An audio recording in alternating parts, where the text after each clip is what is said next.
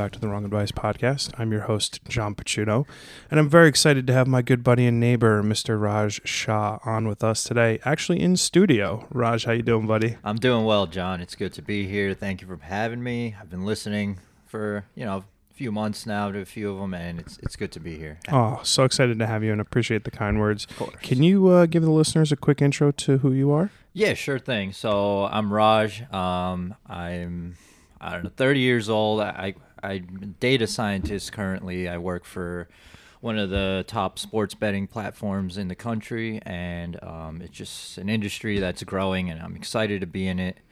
And yeah, just uh, data science has been kind of my thing for a while now, and you know, it's it's good to, I guess, be in an industry that um, appeals to me and be able to use my data analysis for something that's enjoyable. So, That's awesome. I can't say very many people have that level Yes. of uh, work life appreciation. Um, how does one become a data scientist, data analyst, So there's a, I guess there's like computer no, science major? What was it like? yeah. So there's no, I guess, clear cut um, approach to the the way I did it, and even just all my coworkers, colleagues that are also data scientists.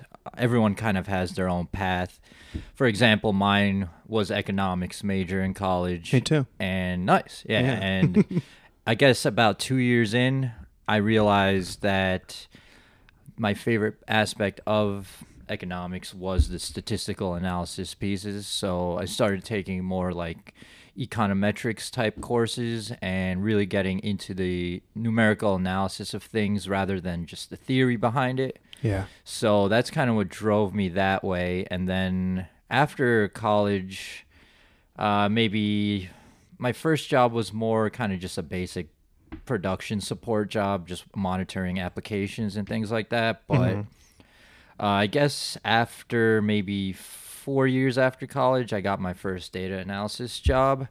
And I really, I mean, I like the core work. The company itself was questionable, but, but you know, the core work was good. I was learning a lot of skills, and I realized one, this is hard stuff, and two, like I'm good at this, so might as well stick to it. It's something that's high in demand, but the supply isn't doesn't really meet meet the demand at the moment. So That's pretty cool. yeah. What was it about like data analyst, data scientist, like this sort of path? Like I'm assuming some point in college you were like, you know, this is something that I want to chase after, right? Like we both had the same degree. I went in a wildly different way than you did. Um, so you know, when talk to me like what that process was like at like a young age, being like, this is what I'm into, this is where I want to see myself getting into. Like, what was that sort of like? So that that was confusing for me too, actually, because I like I had so many different, I guess, dreams of what I wanted to do when I was older, as I was going through school and all that. Uh, I remember my first dream was like become a soccer player, right? Professional soccer player. That's cool. Must have been like ten years old at the time. So quickly into high, right as soon as high school started, I realized that dream's not going to happen. so, uh, and I guess after that, it was kind of just feeling like experimenting things here and there, seeing what I like, don't like. Uh, I always knew I was good at math, so maybe just trying to figure out something related to math that I could do. That would be enjoyable and not Exa- boring. Exactly. Yeah. Yeah. And uh, so I guess data analysis just worked out because of the things I learned in college, and then I guess just how my life just kind of went forward. There was a brief time after college for a few years where I wasn't working as a data an- analyst, and I was kind of this is completely random too. I was like in the music scene, oh, wanting Oh, no to become shit. a musician. Yeah. That's awesome. So what do you play? I play bass guitar Sick. and and I sing. So Fuck yeah. Yeah. Do you still do it? I still do both, but not nearly as much as I used to. It was basically like a second job before. Yeah. I would imagine that your current day to day job doesn't allow for very much free time. Like, do you work like 10 hours a day? Like, is it crazy? It luckily isn't too crazy. They one of their most important like core values of the company is work life balance. So they always try to keep it under 40 a week. Wow. Uh, we'll see when football season gets started, but yeah, I know they said it gets like 10 times as busy. So yeah, you got one week of, Exactly. non craziness. exactly.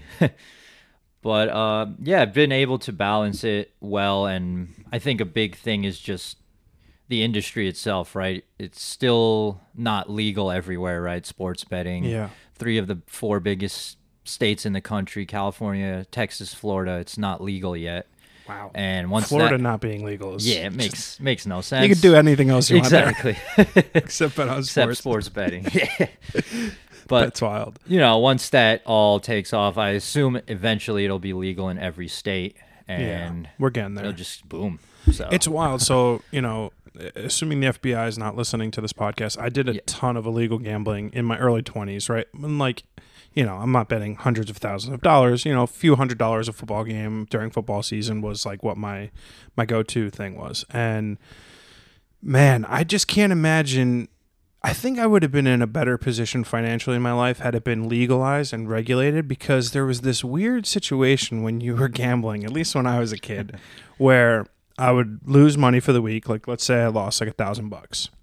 But, you know, you don't meet your bookie on Monday. So we'd normally meet up like Tuesday, Wednesday, and then I'd either be up a couple bucks or down a couple more bucks. And I'd be like, oh, let's just let it ride. And it's like, oh my God, I've got like a, a bookie credit card that I'm just like, you know, it's, it's because like, I, so I haven't really found myself getting super into online gambling. Like, I've bet the Super Bowl, some of the major college football games, World Series stuff, like very, very small stuff there, and like barely touched the casino thing because right, yeah, Jeez, I mean, it just seems crazy, right? Like, Although it's wild, there's like fucking real people doing like um, There. dealers. oh yeah. There's real dealers just sitting in their home in their closet or whatever they got set up, just doing it. And It's so weird. It is it is interesting because the casino aspect. I guess we have more control as a company as to the outcome. Sure, So you're, I mean, you're kind of just playing to lose hundred percent. if you're doing casino. Yeah, Yeah. I mean, you're when you go to a casino, you're playing to lose, and now you're doing it online, which Yep. clearly they have a much better edge. Exactly. Yeah, Yeah. it's it's wild. But I do think like if it was legalized at a younger age, like I probably wouldn't have gambled a lot. Like I see. I had an unabashed gambling problem, and not a problem. It's not like you know I yeah. yeah. didn't lose any limbs or anything, but like I would bet every football season I would lose tons of money and it'd be like, what are you doing, dude? Like, Yeah. Why are you doing this? Um, but it was just like super normal. But like now, I guess you reach a certain age and you're like, eh, you know, cool. It's like I, I can watch a game and get the rush from watching it and not having to have 500 bucks on the Giants Exactly. to win. Exactly. Plus, they're just going to let me down anyway. yeah. At this point in time, the Giants are pretty terrible. So don't want to bet The on them. future looks bright. Exactly. um it, it's it's a very cool industry to be in and right now and it's obviously like growing and you know expanding rapidly um what was the appeal about the industry that made you want to get involved in it So the appeal was one eh, the fast growing aspect, and then other than that, it was. So I've always loved sports since I was a kid. I've al- also had the thing where I was betting too much on games and all that, so I know how that is. you ever get like 2 a.m polish football like Oh soccer yeah, oh yeah. That's South how- Korean league. yeah that's when That's you know when- you have a real problem yeah That's when you know exactly.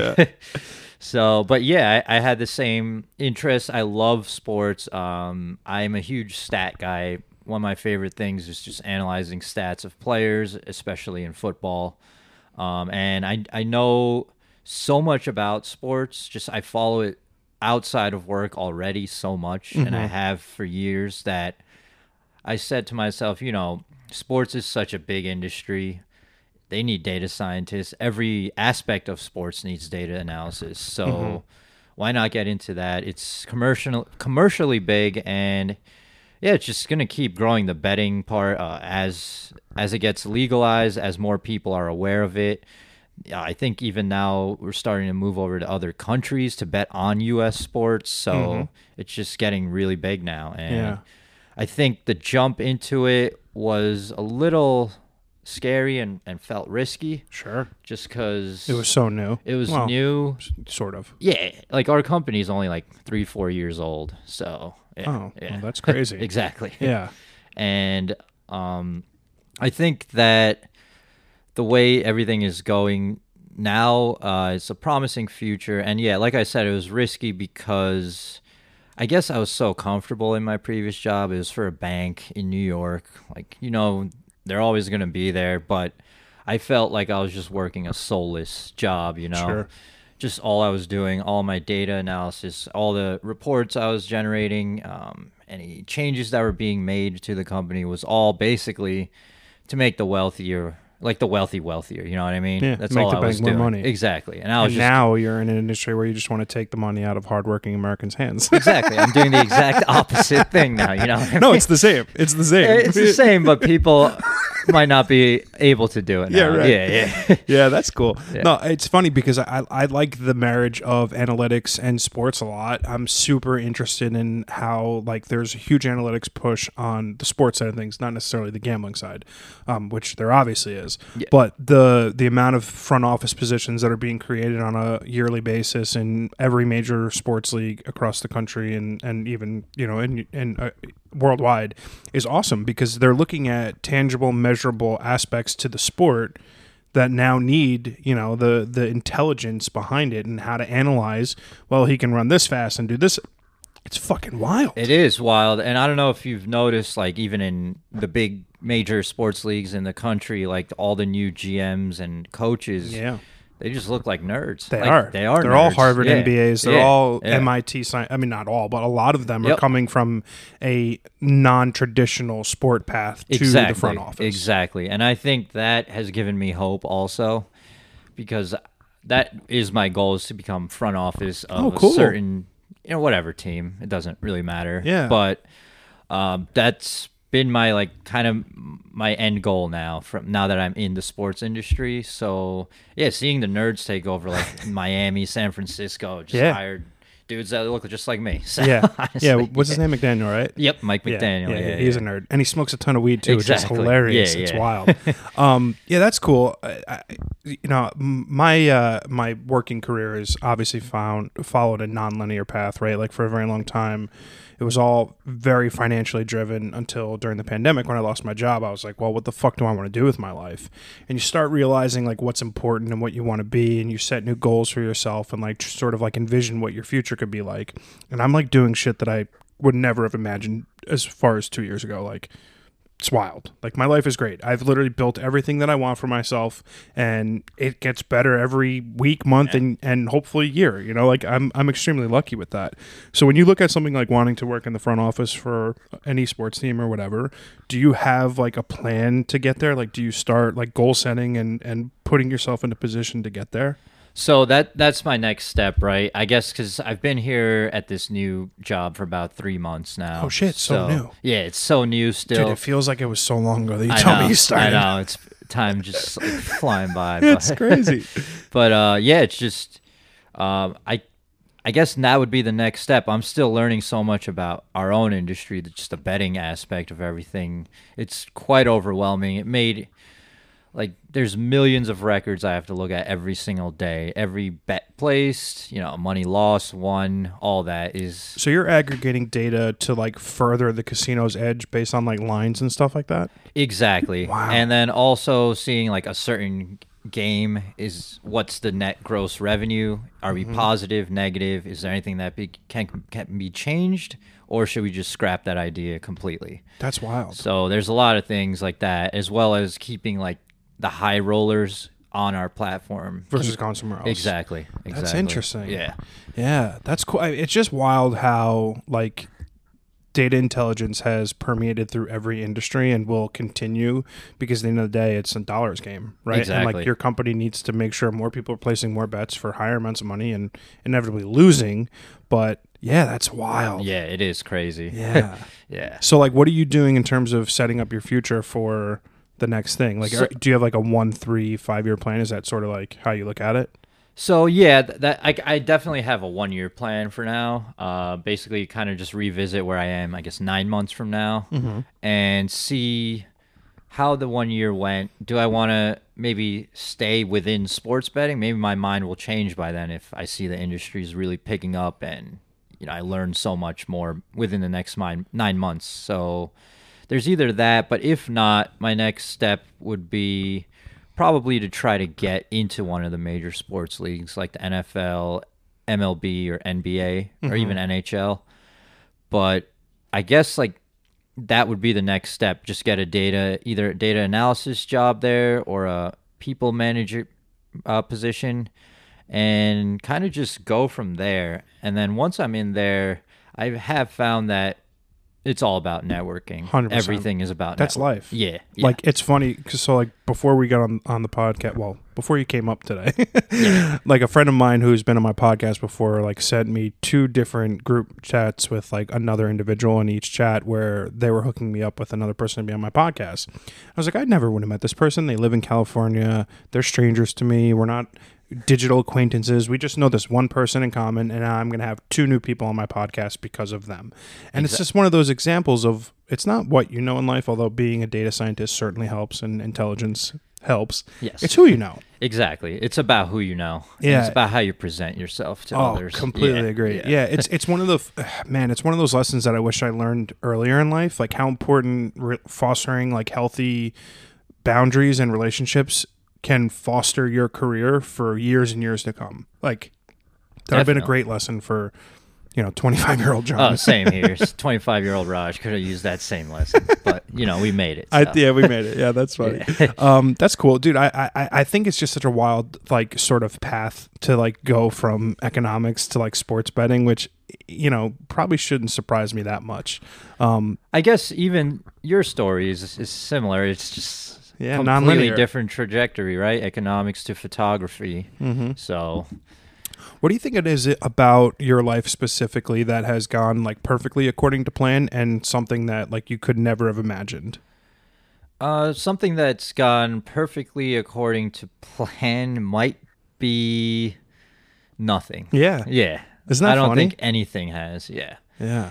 I didn't plan on living in like this building here in Montclair uh, like two years ago. I Well, the would- building didn't exist. That's true. The building did not exist, but I did not expect to like be where I am career wise, uh, just socially. I've met so many new people the past year or two, and it's made a huge difference in my mood, just the way I how I feel when I wake up, just everything. Um, and I think what was the other half of the question? Or in like what I, you answered it already. It was Okay. basically like what went according to plan and what didn't, What and you're like didn't. nothing really went exactly. according to plan. Exactly. Yeah, it's what's the expression like uh the God laughs at the plan or something. You know, like best laid plans and like nothing ever really comes out the way it's supposed to be. I like I'm a big believer of everything in life sort of happening as it should when it should. yes. Um it like my life certainly has taken zero targeted approach to what I'm doing now, right? Like nothing about it. But in a weird way, I'm exactly where I'm supposed to be and where I'm meant to be. And I am a big believer that when you start doing the things that you're supposed to be doing in life and like connecting with the right people and having the right conversations and just putting yourself in the right place at the right time leads to like growth, whether it is relationships, whether it is friendships, whether it is work, like right? Like when you are constantly putting yourself in the right position, you will inevitably be successful in whatever you're putting yourself in that position to be. Hundred percent, I agree with that. And sometimes you're working towards it without even realizing, which Yeah. is cool. I think there's a John Lennon quote that just goes, "Life is what happens when you're busy making other other plans." That's what I was looking Yep, for. yep. Yeah. and that's that's pretty much it. And that's how my life went. Uh, my twenties were a complete roller coaster, up and down. So um, battled so many inner demons, and just kind of had to just make it on my own. Mental Real- health stuff or like fam- mental health stuff Yeah. and family stuff Wow. because of the mental Yeah. health but yeah it was just a lot like um i guess after college is when everything kind of hit me Mm-hmm. maybe a year afterwards i was i guess college was probably the best time of my entire life. Most people's. yeah exactly. And you know everyone you're in a city with people your age. Yeah. and that changed immediately afterwards you know going out on my own basically having a three four hour commute on the bus round trip and then working eight hours. So i hated everything and felt just lost and didn't have a social life at all because i didn't have time. Yeah. so i kind of yeah just started feeling alone depressed all that and you know when you're not aware of it or you don't address it it just keeps getting worse and worse You're right? subconsciously extremely aware of it, right? yeah because like I, you know i've been there i'm a big proponent of mental health Yes. i've done therapy for years now and i never had like you know very negative thoughts of like you know killing myself or anything like that but like i just had really horrible anxiety and depression and it was all tied to like the pandemic and losing my job and like the sense of worth and like all that shit and it almost happened at like the perfect time. You know i feel like if that had happened in my 20s i probably would not have been able to deal with it as well. Um, it's such a young impressionable time and having those feelings are, is like probably the most common thing on earth. But also like you don't have the tools in your toolbox to handle all of those things without going to get the professional help. That's exactly what it was. I was not ready for any of it because this was well before the pandemic, and I was probably like 23, 24 years old. And yeah, I just didn't know what I was doing. I didn't really know what depression even was fully. I, I've heard of it, obviously, but didn't know like people that dealt with it. I was the first one I knew dealing with it. And then, yeah, it just got so bad to the point where, you know, I did have thoughts of Yeah. like, why, why am I here? Like, what is the point of going onwards? And there's like, I'd say 2017 maybe or 2018. There was that was probably like yeah 2017 was the worst year of my entire life. Um, I personally work wise personally and work there was no work. I was just not in a place to work uh, mentally damn and um, you know the family thing is bad. One being like tradition in a traditional Indian family doesn't help with like Yeah. mental health and things like that, like the views on it. So you kind of didn't feel like you had a support system. I had no support system from my family pretty much. It felt like. Yeah. And they kind of just lost trust in me completely you know to the point where they wouldn't allow me to be at home. The reason they lost trust is because i was numbing all these feelings with substances Sure. right? So which is a pretty normal path. Exactly. And you know i went to get treatment came out parents were just like you can't live here. So i that's tough I was pretty much I had no money. My net worth net worth was completely negative back at that time, and just found like government sponsored housing in Dover wow and lived there for a little over six months, probably six to eight, probably eight months, wow and yeah, it was just it was terrible. Like going, all you can afford is maybe three four dollars of food a day from the gas station. Uh, living in a neighborhood where honestly the crime. yeah high crime. The main language was Spanish. Like I didn't even I couldn't communicate with everybody. It was just tough, and but that really was that your rock bottom that was my rock bottom. That's when I was like, I was living in you know like a closet sized room with another person wow and that dude he ended up overdosing and dying so i saw at least four people just die while living there. Jesus. And it was it's heartbreaking honestly Yeah. even if you don't know them well. And then you, you kind of do know them a little bit because you form a connection and then Yeah. they're just gone. But yeah that really made me stronger um made me lose a lot of hope in humanity at that time honestly. I was like you know th- nothing's gonna work for me like and I mean, it's like a, you know, the the hard thing is like I can relate to that tremendously, and although not having experienced similarities in any way, shape, or form, you go through your own sort of demons and ups and downs like that. Like I, I've been in those positions. The way I went through it in my twenties was, I just was spending money, right? Like I was like numbing myself with buying shit and like retail therapy and like p- pretending, right? Like I was pretending to be something else to mask all the insecurities and anxieties that I was feeling inside. Like I didn't have a substance abuse problem. I didn't have, you know, the the family aspect, right? Like I didn't have that. But like if if I could have like gone back and like shaken, you know, like 25 year old Raaj and been like, dude, you have like help, support, like see where you're going to be, you know, fucking five, six years from now. It's like, it's, it's just frustrating because like a lot of people don't get to the point where you are today, right? Like you mentioned. And it's like we all live this chaotic, hard existence. And all we do is make it harder for each other. we And- do yeah, yeah and instead of leaning on each other you just feel alone and that at that time i felt like i couldn't trust anybody so that was rough how, how do you go from you know a closet three dollars a day to like what was that experience like how do you pull yourself up you know from the bootstraps and and get yourself out of something like that Yeah. Um. So I guess there were people. It Yeah. wasn't my family, mm-hmm. but there were a handful of people that I kind of just feel like I owe my life to, wow yeah and they really had my back no matter what. You know, I never took them up on these offers, but they like, if you need a couch to stay on, whatever, anything like that. And the main thing I just took them up on was to talk, someone to talk to, and that's all I really wanted from them. And they were there for me when my family really wasn't right. So, you know, these five, six people maybe, I'll always remember them, like hold them in high I don't know, regard, even mm-hmm. though some of them are not part of my life at all anymore. But just the influence they have when they entered, that was those were that that was the biggest thing was those people. Yeah. Then after that, I was able to start thinking, you know, how can I improve from here? There are people who care about me, that believe in me. And I always knew I was, like I said, like good at math. So I said to myself, there's got to be something. Math and technology two things I, I'm good at and, and knowledgeable on. So I guess after that little time period, I got like a, you know, a basic job like Geek Squad. I was a Geek Squad agent, fitting right yeah, for me, nice, yeah. and uh, that was good.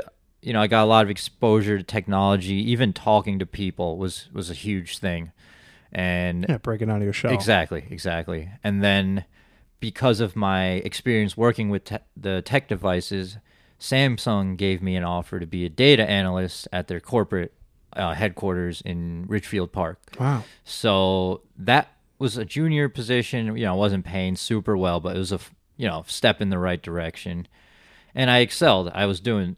I put so much effort into that. I was completely just driving forward at that point. Yeah. And within a year, I got a call from uh, you know a bank in New York, mm-hmm. and they they were like, "Here, we'll offer you a senior position. We really liked uh, what we saw in your the way you presented yourself in the interview." And just like that, I was making more than double wow. what I was making a day before. So yeah. that changed my life completely, and that gave me confidence. And I was leading like a few uh, a small team also at the, in that job, and just yeah, gave me confidence, feeling good with people. And then you know you hear as I was meeting other people outside of work, I hear, you know, I meet people who are doing things they love. Mm-hmm. And that was a new thing for me too, seeing people actually experiencing that. So I said, why can't, why can't I do that? And, you know, I heard uh, someone's story maybe like six, seven months ago, and I was just like, all right, that's it. I gotta, I gotta go forward and just do it. And yeah, within half a year, I landed this job, and that was it. And I mean, dude, uh, listen, man. Like, obviously, we're friends. You know, we hung out a dozen times in the last year or whatever. I had no idea about any of these experiences that you had. And I think, in a lot of ways, that's what's the beauty of why I do this podcast, man. Like, it's yeah. you get to learn about people in a way that you know breaks down barriers of you know normal life conversations right like exactly it's not like you would be normally forthcoming with like those types of trials and tribulations but the beauty in that is like how relatable it is. So many people who are listening to this can be like, I've been in this position. I've had these self doubts. I've had these really hard situations in my life. And like, you know, maybe something you just said is going to positively impact someone else who's going to be going through something like that. I think you also said something which was crucially important that again, I wish I'd learned a little bit earlier in life. It's just like what is really important in the world in life is people, right? Like at the end of the day, you can make millions of dollars, you can drive nice cars, you can have fancy shit, but if you're alone, does it matter? Like, is your life worth living? Like, I know that's like morbid, but the truth of the matter is like everything that I'm doing in my life is because the people in my life. Like, yeah. without the support of my friends and family, without, you know, the amazing sort of support system that I've had you know over the last two years and you know 30 something before yeah. that i could never have taken the chances that i've taken in my life i could never have taken the risks that i have i, I could never have grown so much in the amount of time that i have and found the appreciation for those people had it not been for them being there and it's like it's truly so cliche but it's true. Like life is what you make of it, and it's because of those people that you put around yourself that allow you to grow to your highest potential. Exactly. Yes, and that it's a lesson I learned the past few years. I yeah. didn't. You asked me at 25, I wouldn't have known any of that. I wouldn't have been able to tell you, you know, how important relations with other people are. I always thought like yeah, you know, I can just make it on my own, which I cannot. I've No. experienced that. So There are very few people who can, man. I mean, Yeah. like it's you know, not very many people. I mean, those who are born on third base, sure, it's easy to hit a home Yep. run when you're Yep. parked on third, right? If you're by yourself, if you're alone, you know, unless you have immense drive and immense desire to prove a lot of people wrong, it's not easy. People need support. People need people. yeah, exactly, exactly. That's really incredible, man. I like, man, that really blew me away. I'm not gonna lie. Like, you know, just that is uh, a level of you know overcoming obstacles that I I can't directly relate to. Um, it really puts into perspective how lucky I am and like how lucky a lot of people I know are because they haven't had to deal with stuff like that. That's hard. Like Yeah. it is hard. Um, what was like the best piece of advice that you received when you were going through that that kind of helped you, you know, kind of power through? That's a good question. I think I was mostly just clinging on to hope at the time, but I'm trying to think if there's any specific piece of advice. I think someone once told me this might sound a little morbid, but like it is applicable to my past that like suicide is a permanent solution to a temporary problem. Yeah. So that really stuck with me for some reason. And I think that it just kept me going. Even if it just was one day's worth of hope, it, it helped me get to the next day. And I think, you know, the one day at a time advice at that time was very crucial. I, Yeah. I couldn't think a week ahead. I didn't know what was going on. I was just like, let me just get through this day, get to the next day, go to my, you know, recovery meetings, all that stuff, um, and just do- Survive. At this point, do what other people are telling me to do because I, I, whatever I was doing wasn't working at the time. Yeah. So I think, yeah, th- those are some of the things that helped me. And you know, I think you had mentioned it earlier that how important therapy has been to you. That Yeah. something I forgot to mention. That has also been very key. Sure. I still go. I've been going for years now. So Yeah.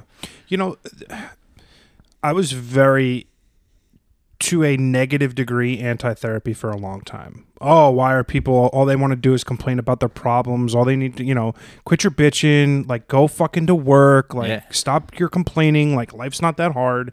Until it was that hard for me, or until I realized that I was just masking the shit that I was dealing with, with like a, you know rose-colored glasses of everything's Yeah. fine, and I'm you know, but like the truth of the matter is that like having that unbiased person whose only job is to listen to what you're going through and give like somewhat reasonable advice or thoughts on the things that you're telling them is super important.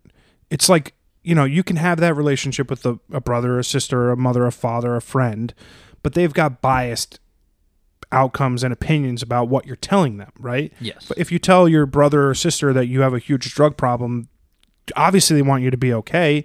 But like, you know, if you're telling them about negative thoughts and stuff, these are difficult conversations to have. And sometimes having a completely unbiased human being on the other side of it to be that sounding board can be tremendous in your growth. Definitely. Yeah, I think that was that was exactly what it was. It was someone just focused on me. I know I really don't know anything about the therapist, right? And and then yeah, they just as they get to know me, they see patterns that, you know, I'm ex- I guess exhibiting and they I guess they just kind of give me solid advice, say, "Hey Raaj, you were doing this and this is the third time you've done this exact behavior."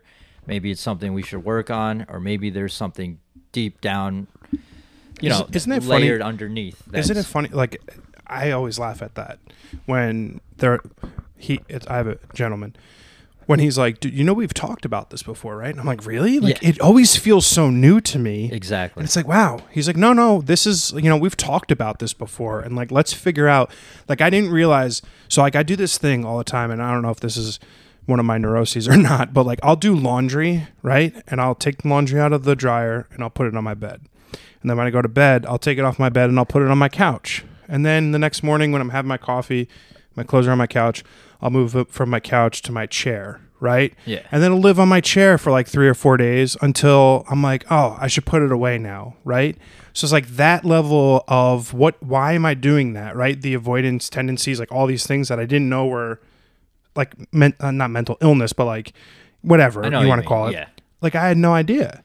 So it's like until I have this conversation with this person, I never realized that these are something that like you know these are like ADHD things. Like fucking, I would have never known. I'd just be like, I'm lazy. exactly. Yeah, that's that's how I would have been. I'm just like, I am lazy. Why Yeah. am I lazy? Yeah. But instead of, I guess behavioral pattern is a good way Mm-hmm. of describing it. And yeah, there's something underneath you that we can't get to on our own. We Yeah. have no idea. Our mind's too cloudy, um, and we just have too many things like obstacles preventing us from thinking that deep down about ourselves. Hundred percent. One of the great uh, lessons that I've learned is the power in words. Like, right? So, like, I started. So, like, I used to write a lot on the internet, like about like dating and relationships, and and you know, even like when I was in high school, I'd write about like relationships and and stuff like on paper, right? Not like the internet wasn't Yeah. even really a thing then. Yeah. um, but like, so I would like I would write and I would write and I would write, and then sometime you know five or six years ago, I stopped writing. Like, I lost the ability to like self narrate, right? Like to like self or really self reflect, right? I couldn't write down the things I was thinking and feeling. And my therapist was like, you need to really be diligent about it. And the the way that we went about it was like in the morning, it's like when I woke up, I'd write about things that I'm like I'm grateful for. And when I went to bed, I'd like write about the day, like was it good, was it bad, what what like what can I improve upon, and like all these things. And then taking those each day and then like reviewing them like at the end of the week being like oh like you know it, it fostered a like a dialogue with myself that allowed me to keep myself in check and like like hold myself accountable for like everyday shit which I would avoid at times and like you know well I could be like oh John you drank on Monday. Why did you drink on Monday? Why didn't you wait till Friday? You know what I mean? Like shit like Exactly. that that like I wasn't doing until he taught me to do it again. Yeah. And it, it is I feel like having those mundane everyday things down is very important before you can even start focusing on the other issues. 100% Like if you you have to have a I guess clear or an environment with clarity, not not a cluttered environment to have your mind start Yeah. thinking that way. You know what's funny? It, that goes back to like the clothes thing. Like the cluttered space that you live in can be detrimental to like mental clarity, to being able to like work on things, to be having clear mind and thought when you're going through your job. When you're like, oh, I'll just pile this shit here and I'll pile this shit there.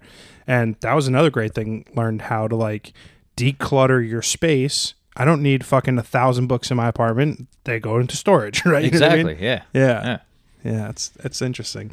It's funny because again, I'm in a place where like I've learned so much in just the last 2 years. It's like literally tomorrow, September 1st, 2020, I got my car and I started driving around the country taking pictures, fell in love with photography. Like my life changed permanently 2 years ago.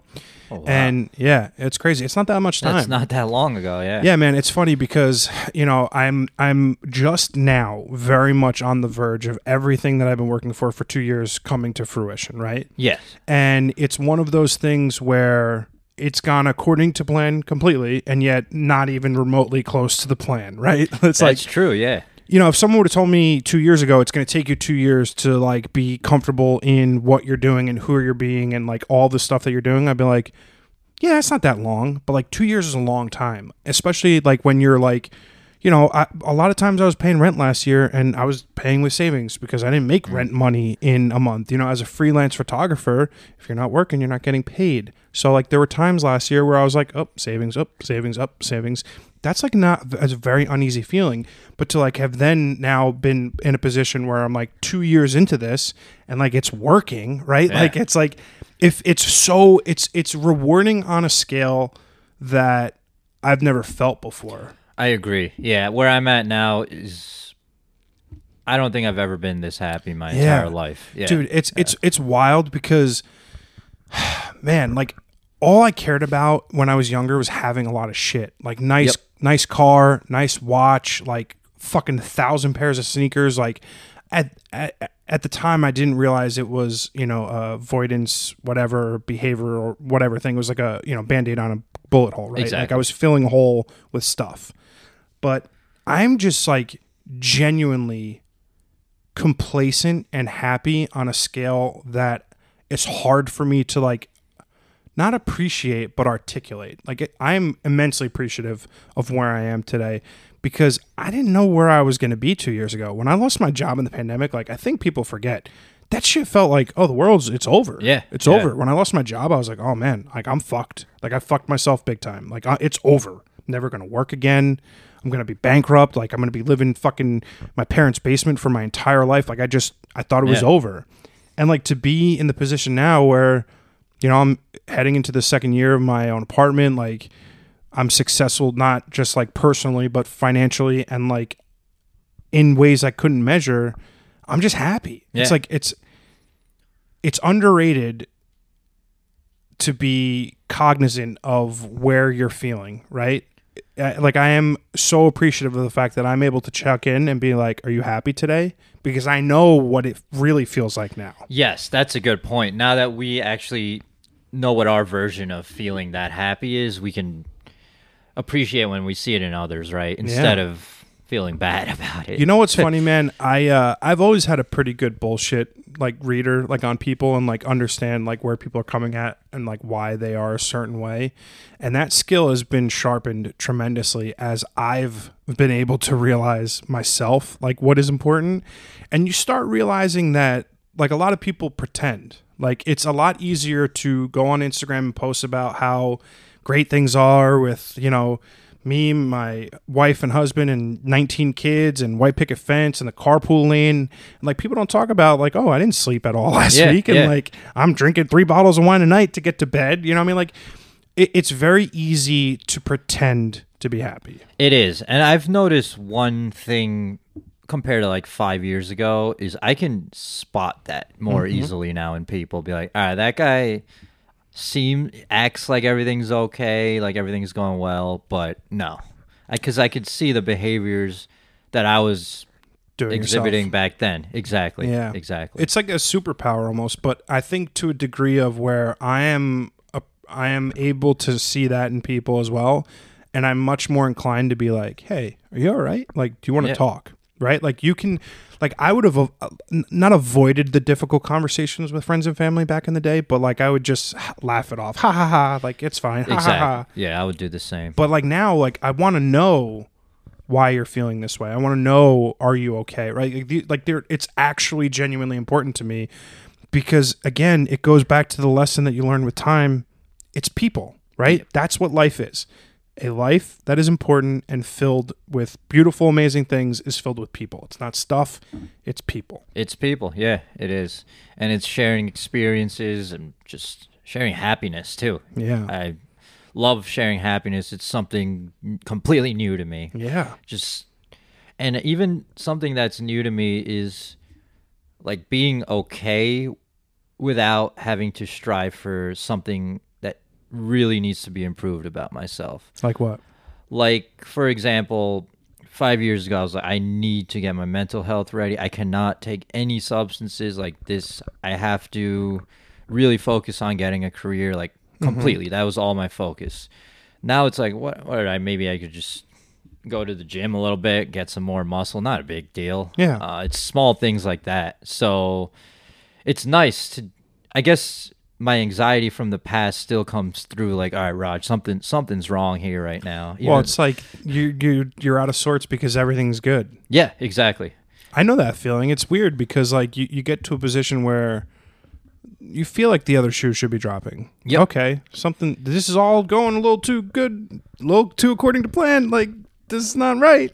Yeah, and then you you start wondering and becoming skeptical about yourself instead of having, I guess, self belief. yeah. And that's something again I have to still work on developing is confidence, self belief. Um, See, I've always had that self confidence and like to a rational degree. Like I, I think that's partly why I've been able to build all what I have in the last two years because I've always believed that I was going to be eventually doing the thing that I was meant to be doing and loving it.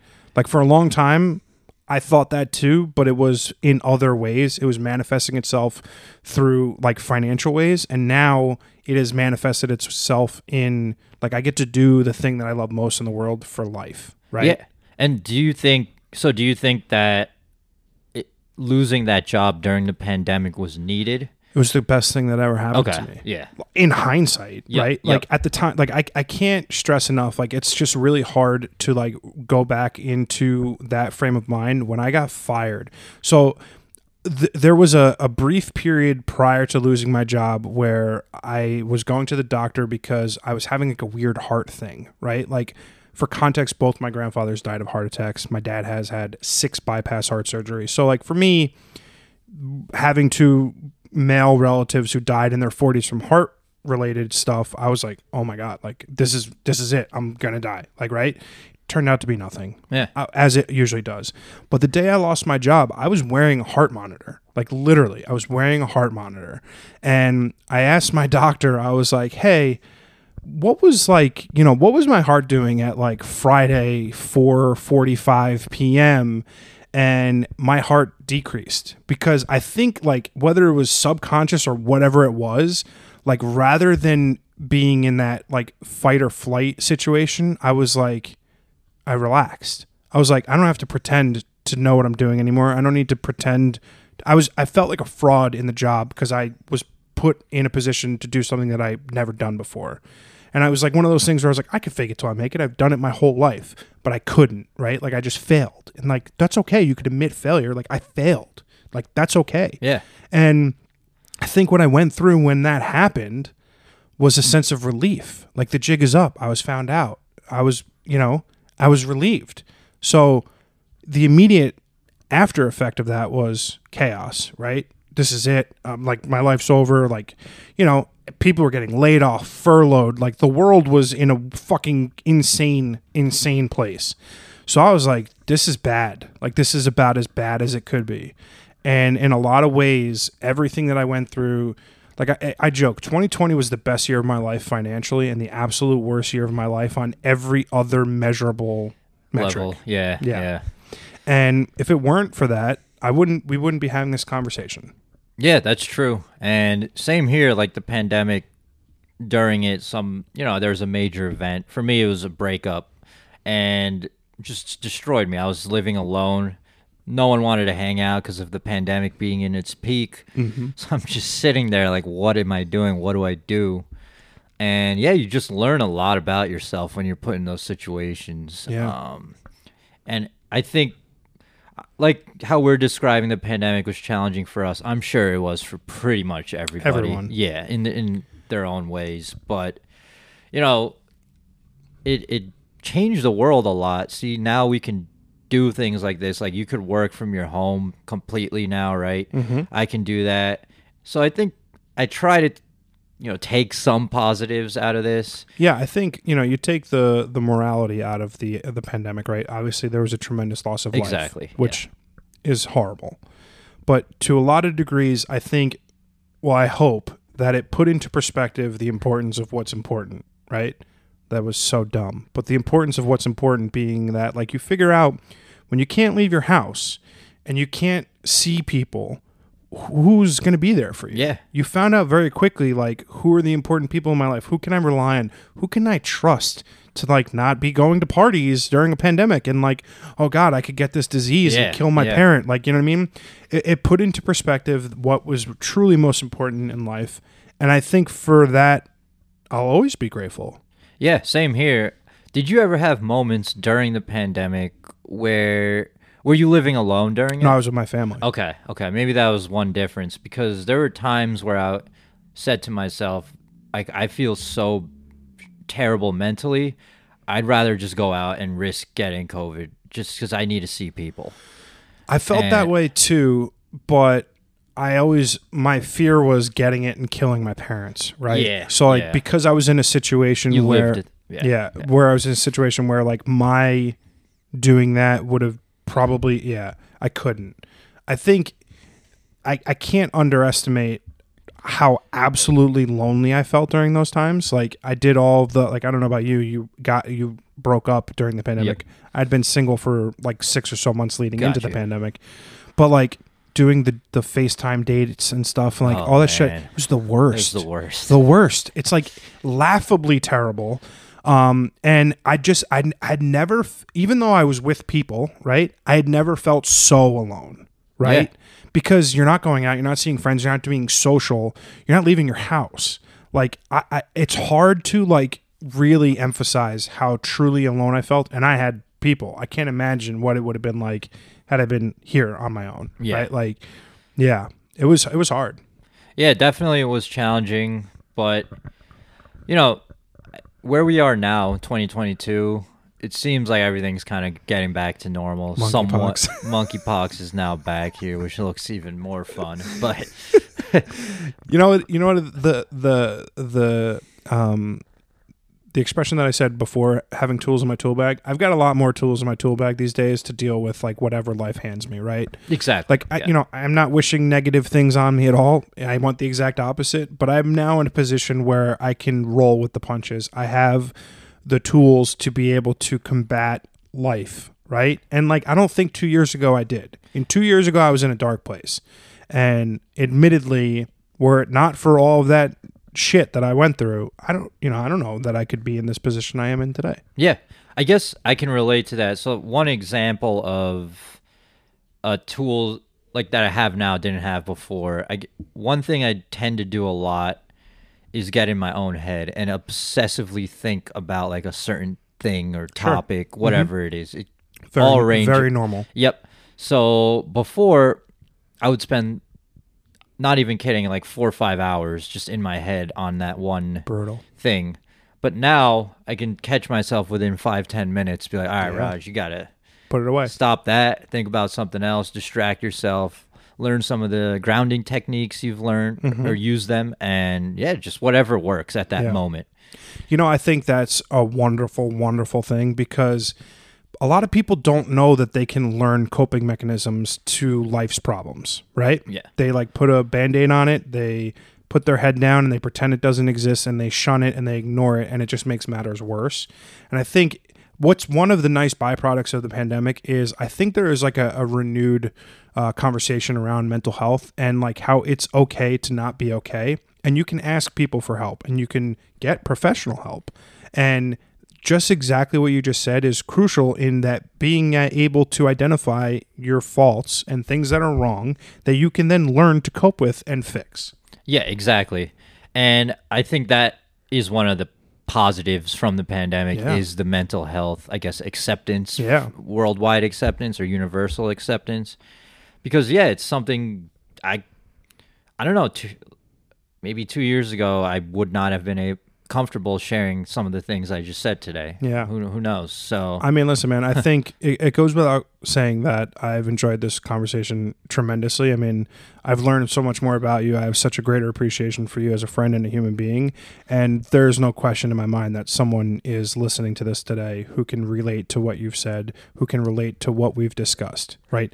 This is life. Like at the end of the day, everyone goes through the same shit. Just some people have more tools in their tool belt to be able to deal with it.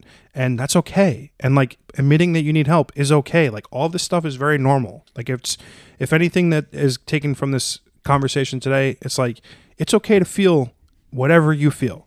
But if it's bad, get help. exactly. Yeah. Yes. Dude, I uh I have a very cheesy line. If you've been on my podcast, you're part of my family and I know you've met my brother and and I have, and, and we've we've had a lot of fun conversations and good times together, but I'm I'm just immensely appreciative of you and your friendship and coming on this podcast and yeah, man, uh, I'm just so very thankful and, and thanks for coming on. I appreciate that, John, and, right back at you. It's been a pleasure getting to know you the past year, and I can't. It's just getting started. So Yeah. yeah. Awesome, man. Thanks so forward. much. Yep. Yep. Take care.